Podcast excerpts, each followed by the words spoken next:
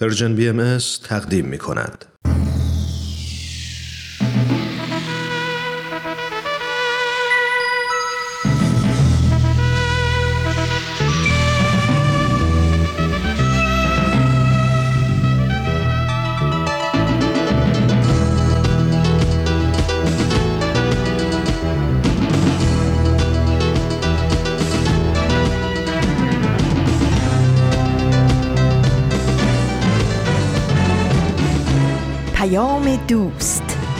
برنامه ای برای تفاهم و پیوند دلها.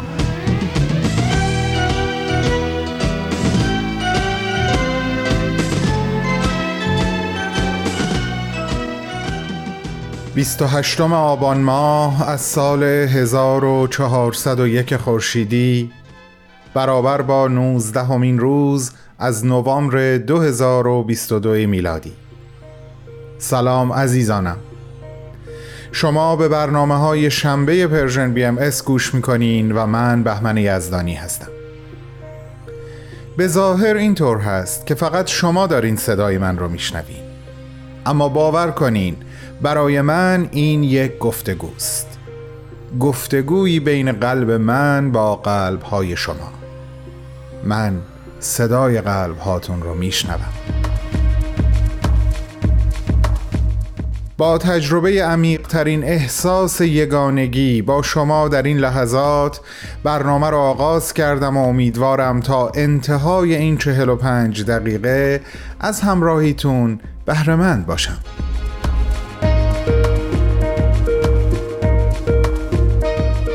فرازی دیگه از کلمات مکنونه اثر حضرت بهاءالله و قسمت دیگه از سخنرانی و معماران صلح برنامه هایی هستند که امروز به نوبت تقدیمتون می‌کنیم و من هم ما بین برنامه ها در خدمتتون هستم و بخش های دیگه از کتاب ارتباط بدون خشونت رو باهاتون ورق می‌زنم. لحظه لحظه زیبای پخش فرازی دیگه از اثر جاویدان حضرت بهاءالله کلمات مکنون است. بفرمایید خواهش می‌کنم.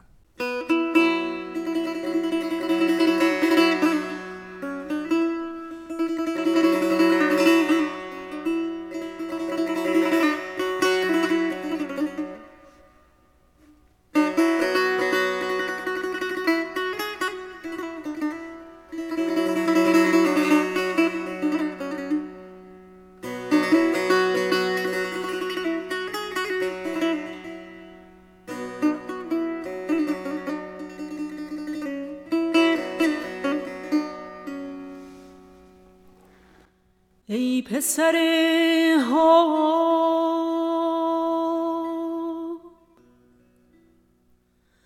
از تو تا رف رف امتناع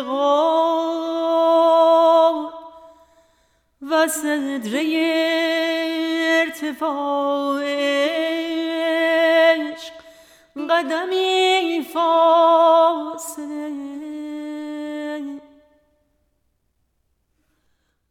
قدم اول بردار و قدم دیگر بر عالم قدم گذار. و در سرادق خود وارد شد پس بشنو آنچه از قلم از نزول یا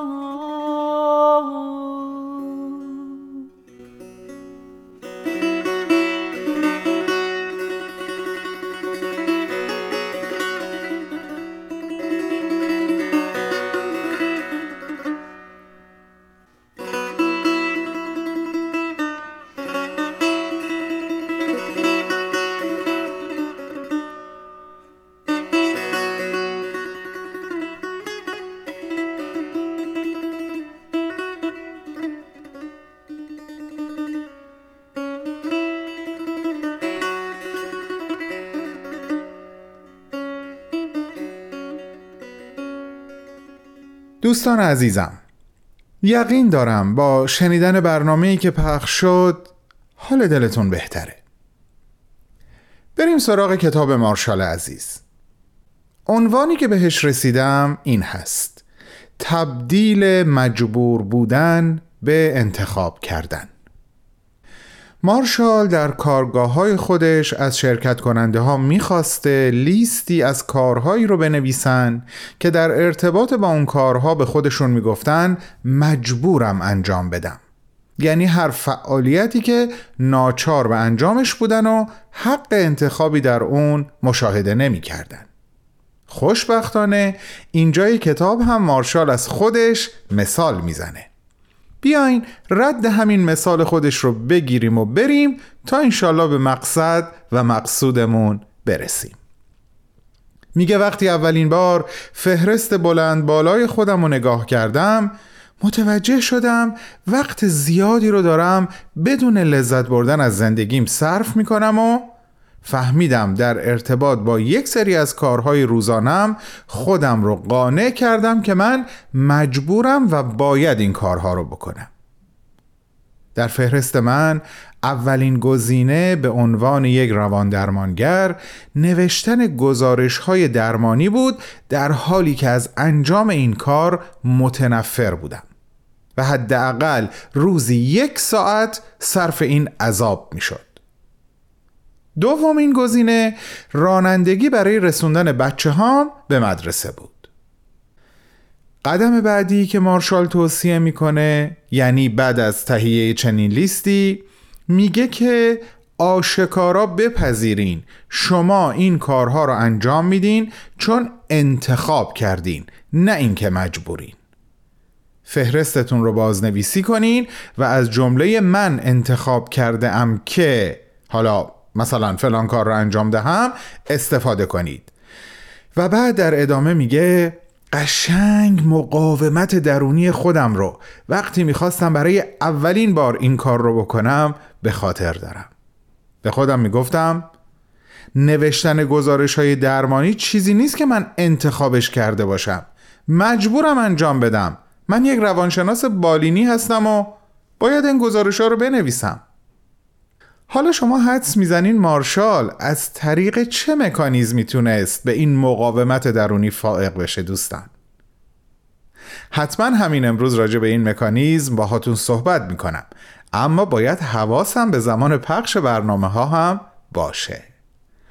الان می‌خوام ازتون خواهش کنم در اجرای برنامه سخنرانی منو همراهی کنین. آماده این؟ بریم به استقبالش.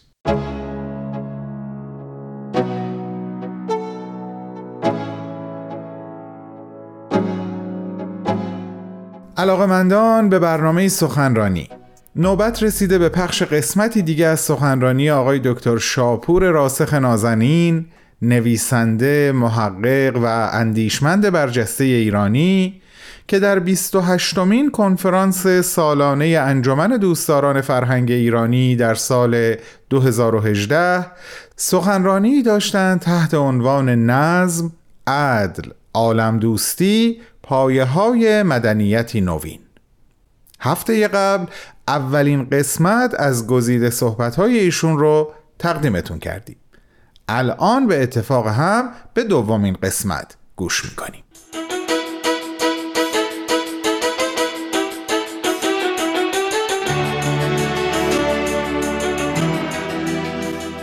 نگاهی سریع به اوضاع کنونی عالم به وضوح معلوم می دارد که دنیا اینک در یک مرحله اختلال نظم یا شاید بینظمی کامل به سر می‌برد. چنان که الان مینک محقق فرانسوی در کتاب خود که همین امسال تحت عنوان سوارکاری بی در دنیای فردا منتشر شده ضمن شرح مسائل و مشکلات عمده امروز در عالم سیاست بیان کرده است. مشکلات به مسائلی از قبیل دوازده ناهنجاری که به ذکر آنها سریعا می‌پردازم. بحران دموکراسی انفجار پوپولیزم یعنی سیاست عوامگرایی و عوام نوازی پیدا شدن شکاف عمیق در اتحاد درون جهان غرب پایان گرفتن سلطه جهانی ایالات متحده آمریکا و بازگشت عالم به یک دنیای اختشاش سیاسی افزایش عظیم نابرابری ها خاصه در زمینه درآمد و ثروت ازدیاد بیکاری در دنیا و فشار شدید آن بر سیل مهاجرت های بین المللی افزایش روزافزون بدهکاری عمومی دولت ها حتی در ممالک غنی دیگرگون شدن دنیای کار و اقتصاد بر اثر قدرت فزاینده شرکت های بزرگ گرداننده وبسایت ها در پیشبینی دقیق سلیقه و رفتار مردم گرمی بازار اسلحه سازی و اسلحه فروشی که خود نوعی تحریک و تشویق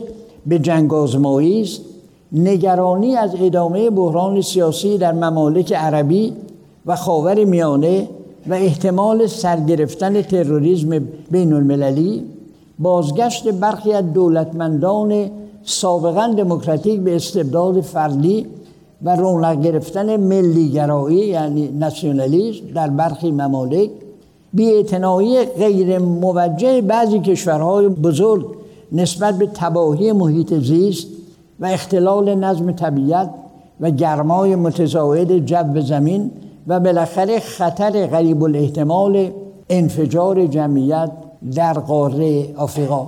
مسائل و مشکلاتی که نتیجهش نوعی سردرگمی و سرگردانی عالم و رهبران آن است. و نیز به وجود نظمی نو را که حلال مشکلات باشد مطرح می کند با آگاهی به وضع کنونی جهان است که خوب از نگاهی به سوابق بحث از نظم در آثار مبارکه بهایی بیاندازیم. سابقه بحث از نظم در آثار مبارکه بهایی.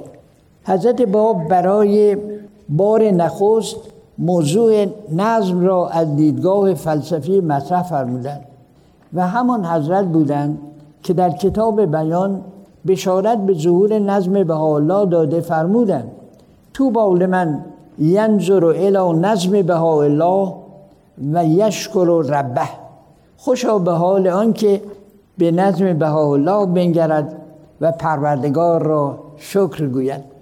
برخورد با نظم در آثار آن حضرت یادآور اندیشه مالبرانش فیلسوف فرانسوی قرن 19 هم است که در توضیح آن به دو کتاب لغت باید مراجعه کرد. یکی فرهنگ فارسی دکتر موین که در معنی فلسفی نظم یا نظام را ترتیب و تنظیم بر اصل منطقی و طبیعی دانسته و می نویسد کلیه موجودات عالم را نظام معین و خاص است. که هر یک در مرتبت خود واقع است و ارتباط خاصی با دیگران دارد و تمام موجودات از جهت این ارتباطات در حکم یک موجودند و همه به هم پیوستند و همه لازم و ملزوم یکدیگرند. دیگر فرهنگ فلسفی کریستیان گودن به زبان فرانسه که در مقابل کلمه ارد یا نظم می‌گوید که نظم در مفهوم عمومی و کیهانی عبارت از ترتیب موزون و منظم امور و اشیاء جهان است که مفهوم ضد آن هرج و مرج باید دانست. فیلسوف فرانسوی ملبرانش نظم را چنین تعریف کرده مجموعه قوانین که خداوند خود وضع کرده و به زم وی انگیزه اخلاقی نظم آن است که هر چیز باید به جای خود باشد و منطبق با اصول.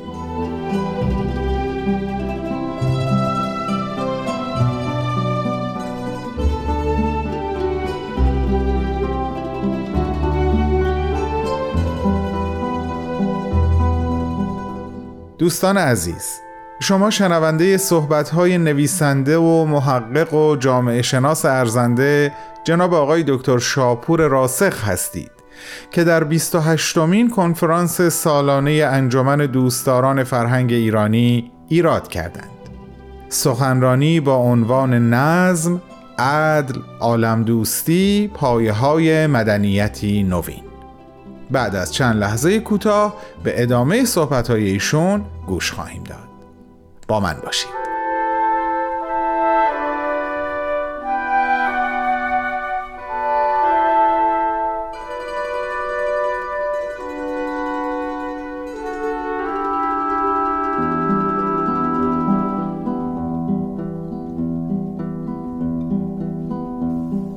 شگفت آن است که حضرت اعلی همین معنی ارد یا نظم را در آثار مبارک خود به کار بردند و فرمودند که باید در تمام کره ارز خانه ها، بازارها، اماکن منظم باشد و هر سنفی بر جای خود باشد و در سرای مخصوص خود در باب هفدهم از واحد دهم چهارشن فرمودند که در عالم هر چیزی باید به اسباب خیش ایجاد گردد.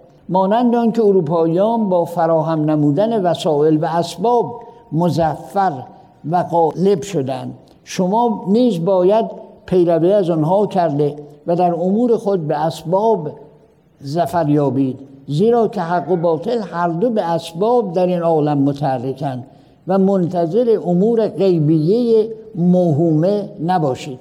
این بیانات حضرت اعلی مطابق است. با عباراتی از حضرت بهاءالله خطاب به شخصی به نام عطاءالله در کتاب آیات بینات که در آن فرمودن عطایای الهی خارج از احسا است یعنی از شمارش وجود عطا فرمود یکی از الطاف حق و هستی بخشید و عطای دیگر اسباب مقرر فرمود و به آن اسباب عالم را نظم عطا فرمود.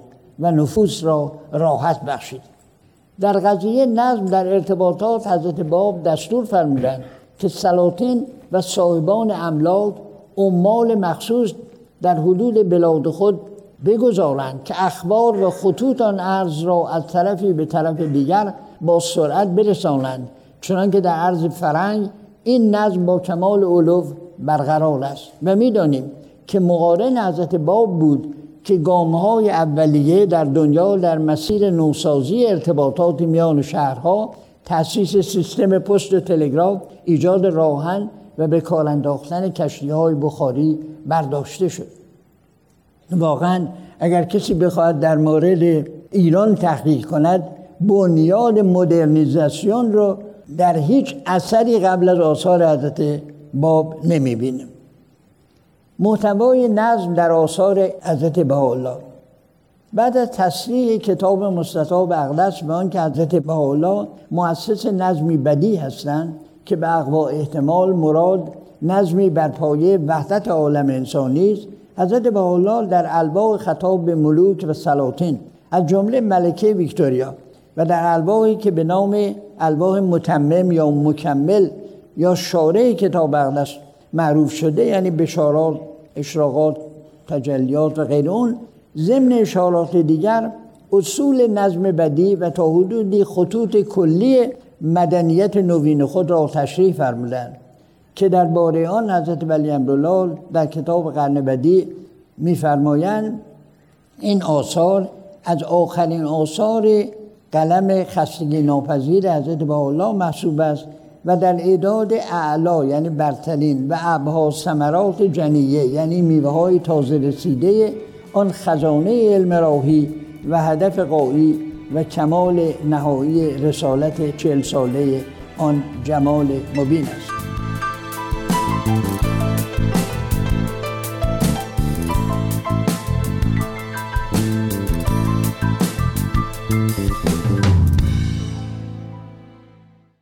عزیزان این بود دومین قسمت از گزیده صحبت‌های آقای دکتر شاپور راسخ نویسنده، محقق و جامعه شناس و اندیشمند ایرانی که با عنوان نظم، عدل، عالم دوستی، پایه های مدنیتی نوین تقدیم شد. همونطور که عرض کردم آقای دکتر راسخ این سخنرانی رو در سال 2018 در 28 مین کنفرانس سالانه انجمن دوستداران فرهنگ ایرانی ایراد کردند. از همگیتون دعوت می‌کنم شنبه آینده شنونده سومین قسمت از صحبتهای ایشون باشید. با بهترین آرزوها.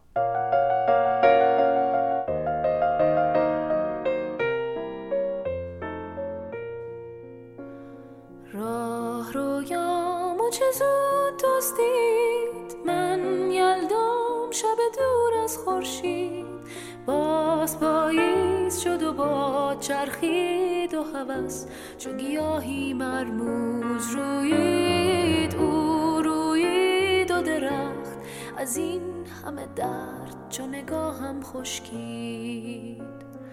تا دیروز قدمی بردار من رو باز به شروعش بگذار.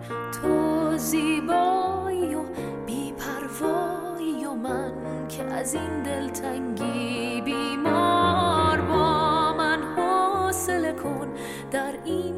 شب کور تو همیشه دل یار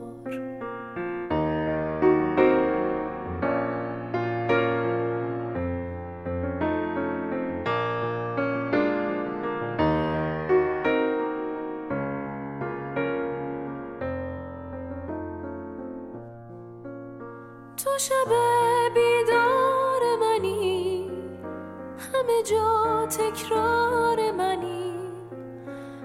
گرچه بی من گرچه که دور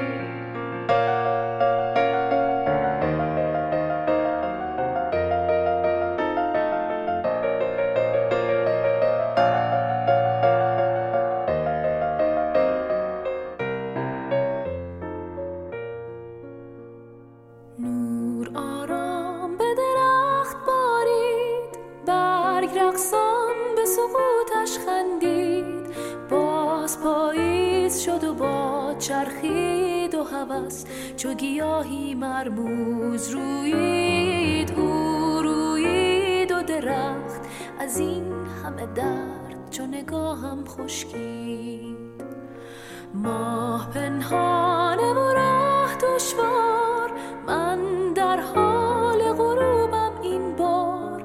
باش در خوابم و در بیدارم و من رو در این تنهایی نگذار. با من حوصله کن در این شب کور تو همیشه دل یار شب بیدار منی. همه جا تکرار منی. گرچه بی من گرچه که دور دل من دل یار منی. تو بگو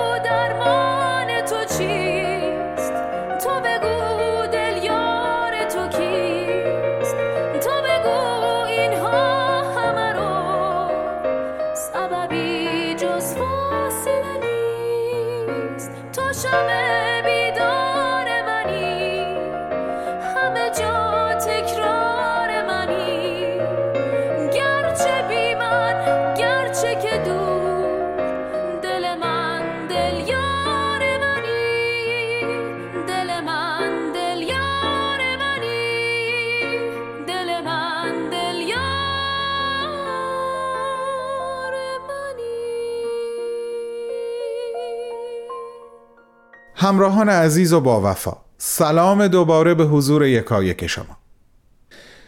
می‌خوام صحبتام رو در ارتباط با مبحث تبدیل مجبور بودن به انتخاب کردن ادامه بدم و براتون بگم مارشال برای غلبه بر این مقاومت درونی که ازش صحبت کردم از چه مکانیزمی استفاده کرد؟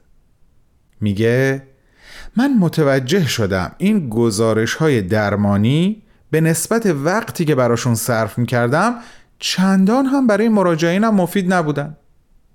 بعد از خودم پرسیدم پس برای چی من انقدر وقت صرف انجام این کار می‌کنم؟ و بالاخره جواب سوالم رو پیدا کردم. فهمیدم که من این گزارش ها رو برای درآمد حاصل از اونها می نویسم به محض رسیدن به این جواب دیگه گزارش درمانی ننوشتم.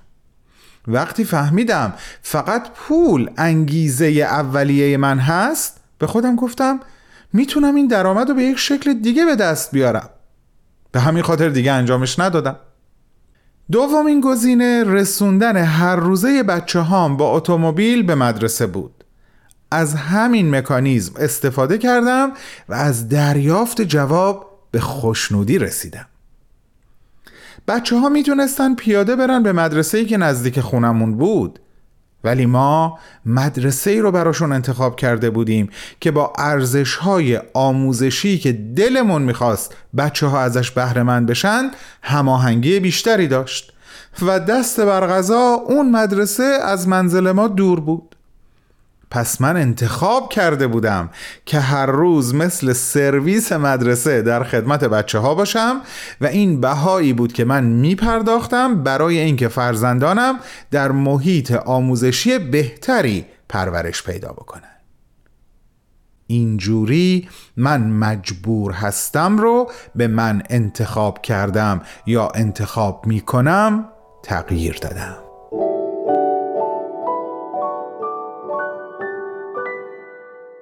شاید بشه اسم اون مکانیزم رو آگاهی بر نیت و دلیل انجام کارهامون بذاریم دوستان. نمی‌دونم نظر شما چیه. ولی قطعا بحث در این مورد خیلی بیشتر از اینها باید باشه.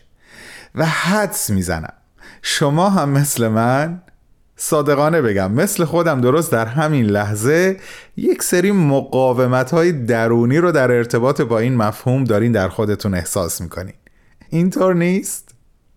ولی باید به خودمون فرصت بدیم. ببینیم در نهایت نظر و احساس ما نسبت به این قضیه چیه. به نظرم خیلی خوبه ما هم شروع کنیم به نوشتن لیست کارهامون و برنامه های روزانمون. بسیار هم عالی. ممنونم که به صحبتهای من به نقل از تجربیات مارشال عزیز گوش دادی حالا این شما و این بازپخش یک قسمت دیگه از برنامه معماران صلح.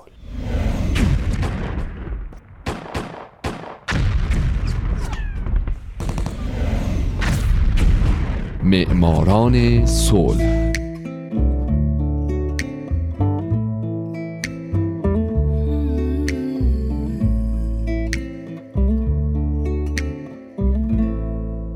اینجا رادیو پیام دوسته و شما دارید به 89 مین برنامه معماران صلح گوش میدین.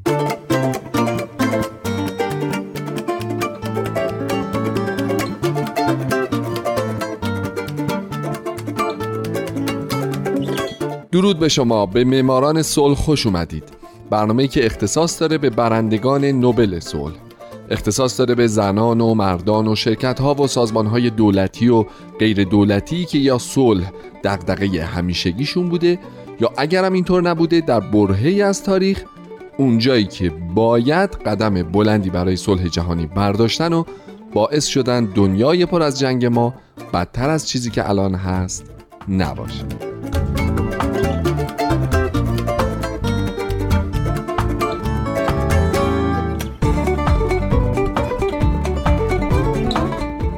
این هفته سال 1983 میلادی لخ والسا قسمت دوم و آخر.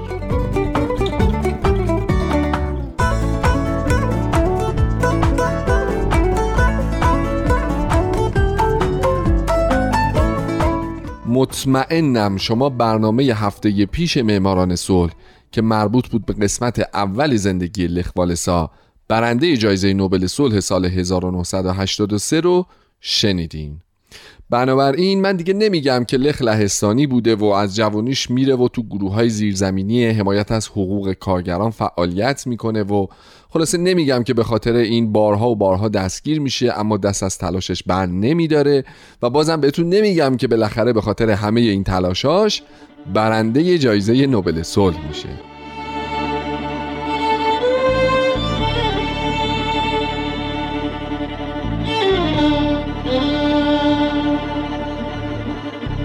اما برنده شدن جایزه نوبل صلح باعث نشد که فعالیت های زیرزمینی لخ تبدیل بشه به فعالیت های آشکار. او مجبور بود همچنان به فعالیت مخفیانه مربوط به اتحادیه همبستگی اتحادیه که خودش یکی از بانیان اون بود ادامه بده.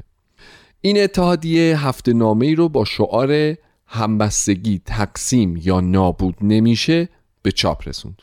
بعد در عواست دهه 1980 تا سال 1990 یعنی زمانی که اوضاع سیاسی یک کمی بهبود پیدا کرده بود والسا وظیفه سازماندهی و رهبری کمیته اجرایی نیمه قانونی اتحادیه های همبستگی کارگری رو به عهده داشت. اگه مردید یه بار دیگه تکرار کنید. تو همین زمانه بود که او به خاطر تعطیلی کار در کشتی سازی گدانسک اعتصاباتی رو راه اندازی کرد و به همین بهانه درخواست های بیشمار کارگران لهستانی از دولت رو مطرح کرد. این اعتصابات که ماها طول کشید باعث شد دولت مجبور بشه تا وارد مذاکرات علنی با کارگران بشه. بالاخره هم دولت توافق کرد که اتحادیه کارگری همبستگی که چند سال قبل غیرقانونی اعلام شده بود رو مجددا راه اندازی بکنه. ضمن اینکه توی این مذاکرات توافق شد انتخابات نیمه آزاد برای مجلس لهستان برگزار بشه. نیمه آزاد از این جهت که اعضای حزب کمونیست و متحدانش می‌تونستن 65 درصد کرسی های مجلس رو مال خودشون کنن.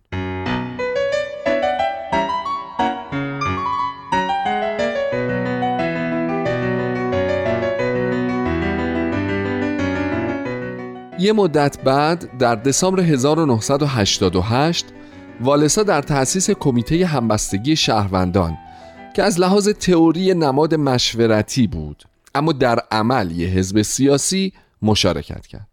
در 1989 کمیته همبستگی شهروندان تمام کرسی های آزاد مجلس رو تصرف کرد. والسا اگرچه در انتخابات مجلس برای عضویت خودش هیچ تلاشی نکرد اما اونقدر مردمی بود که تصویرش تو بسیاری از پسترهای تبلیغاتی ظاهر می‌شد و حتی برندگان کمیته همبستگی در انتخابات مجلس به عنوان تیم والسا یا تیم لخ شناخته می شدن. همین اعتبار زیادش باعث شد که نقشی کلیدی در سیاست لهستان اون روزها ایفا بکنه لخ والسا در اوت 1989 با رایزنی های زیاد تونست رهبران سابق احزاب متحد کمونیستی رو متقاعد کنه تا یه دولت ائتلافی غیر کمونیستی که در واقع اولین دولت غیر کمونیستی در بلوک شوروی بود رو تشکیل بدن. بنابراین تادوش مازوویچی شد اولین نخست وزیر دولت غیر کمونیستی لهستان بعد از چهار دهه.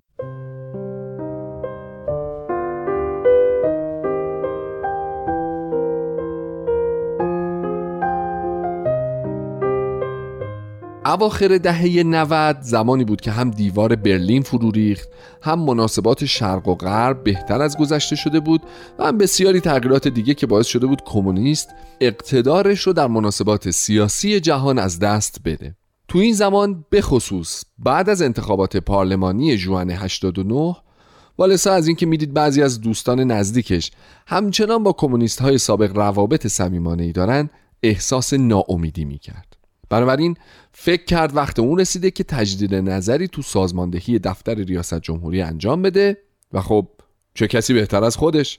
بنابراین وارد کارزار انتخابات شد و در 9 دسامبر 1990 با کنار زدن رقبا شد اولین رئیس جمهور دموکرات لهستان.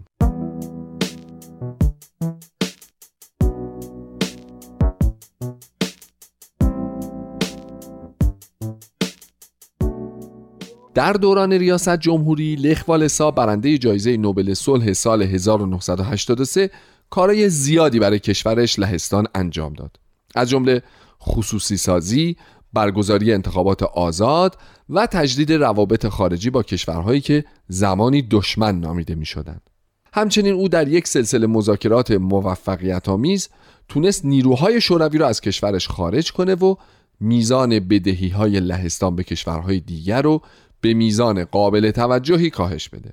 اما مثل هر آدم دیگه ای ضعفهایی هم داشت. به خصوص در سیاست والسا به خاطر روش های آمرانش مورد انتقادهای زیادی قرار می گرفت که این باعث شد متحدان سابق اتحادیه همبستگی با هم درگیر بشن و از والسا دور بیافتن و از طرف دیگه اشخاصی دورو بر اون رو احاطه بکنن که از دید مردم بیکفایت بودن. همچنین خیلی از مردم قبول نداشتند که به قول خودشون یه برکار ساده بدون تحصیلات قابل توجه رئیس جمهورشون بشه. همه اینا باعث شد که حزب سیاسی والسا محبوبیتش رو از دست بده.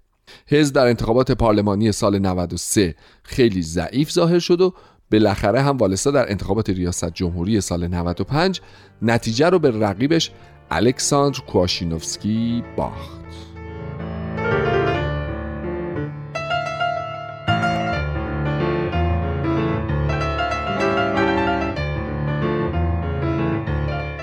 بعد از پایان دوران ریاست جمهوری والسا از سیاست دور افتاد اما به جاش به ایراد سخنرانی در دانشگاه ها و مؤسسات مختلف پرداخت همچنین یه مؤسسه به نام خودش تأسیس کرد که تعدادی از خبرگان در اون عضویت داشتن و راه حل ها و ایده هایی برای مشکلات سیاسی و اقتصادی ارائه می‌دادند. علاوه بر اینها در تشکیل چند حزب نقش بسیار عمده‌ای بازی کرد و حتی جالبه که بدونین در سال 2000 دوباره در انتخابات ریاست جمهوری شرکت کرد اما تونست فقط یک درصد از آرا رو کسب بکنه.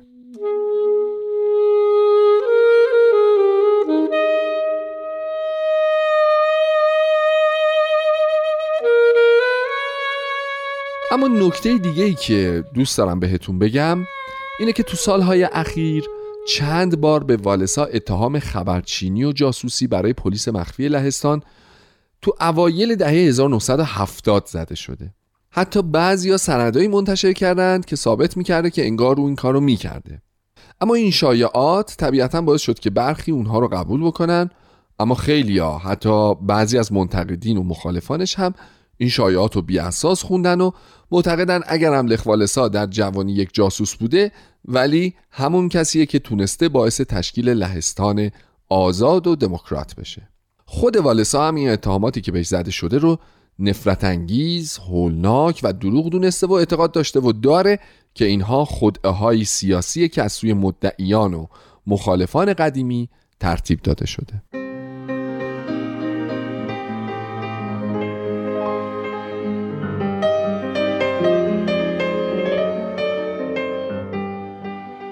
والسا خودشو یک کاتولیک مومن می‌دونه بر همین اساس او مخالف سرسخت سقط جنین و همجنسگراییه در یک مصاحبه تلویزیونی گفته که ترجیح میده 20 بار از ریاست جمهوری استعفا بده اما لایحه قانونی اجازه سقط جنین در لهستان رو امضا نکنه. والسا همچنین به گفته خودش به تکنولوژی علاقه گفته که تا حالا چند بار کامپیوتر منتاج کرده تا بفهمه چه جوری کار می‌کنه. همینطور در سفرهاش با خودش یک گوشی هوشمند، یه تبلت و یک لپتاپ همیشه همراه داره. ضمناً والسا تا حالا سه کتاب نوشته با نامهای راه امید در سال 1987 راه زندگی در 1991 و هر آنچه من انجام دهم به خاطر لهستان است در 1995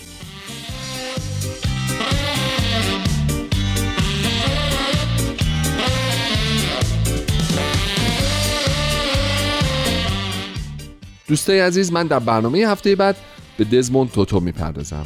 تا هفته دیگه من هومن عبدی. امیدوارم شمایی که امروز یکی از شنوندگان برنامه بودید در آینده یکی از برندگان نوبل صلح باشید. شاد باشید و خدا نگهدار.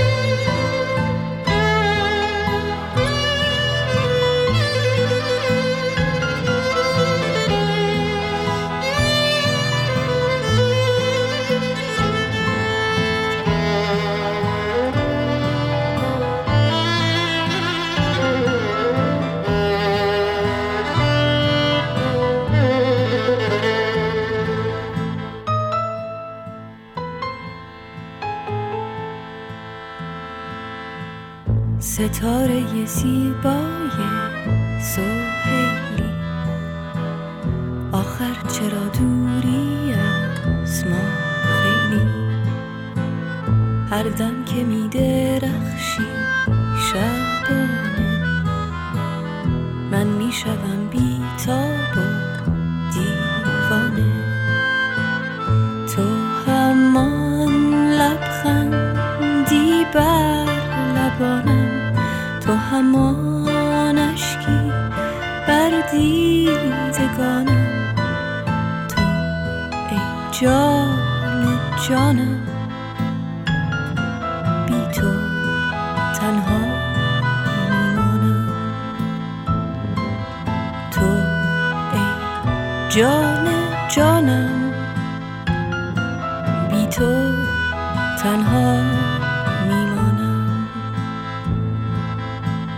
تک برگ سبز باغ انارم من یه درختم که ریشه ندارم.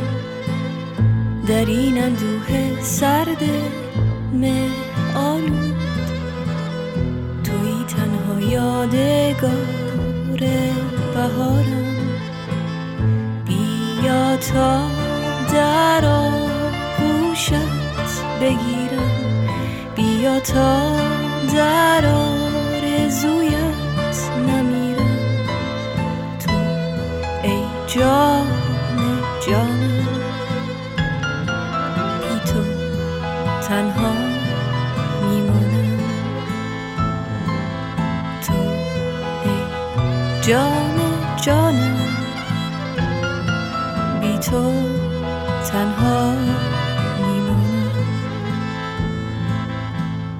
یادش به خیران نصر بارانی که مهرت آمد در دل مهمانی. شادمان و خندان و مستانه کردی تو در قلب من کاشانه رفتی و گفتی با مهربانی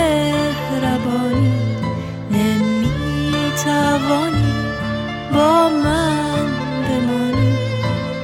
تو ای جان جانم. بی تو تنها میمانم. تو ای جان جانم. بی تو تنها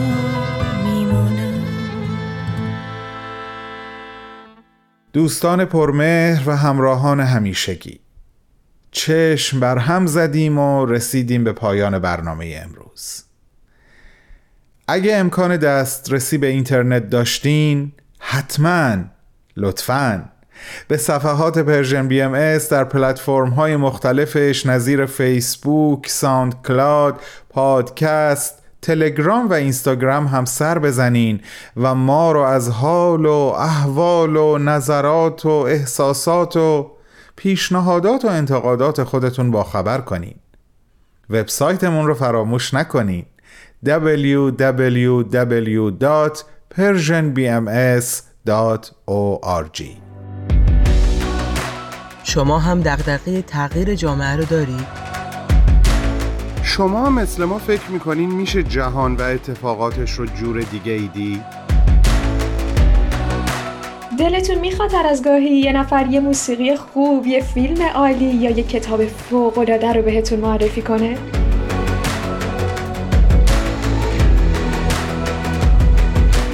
پس با ما هر جمعه تو پادکست هفت همراه باشید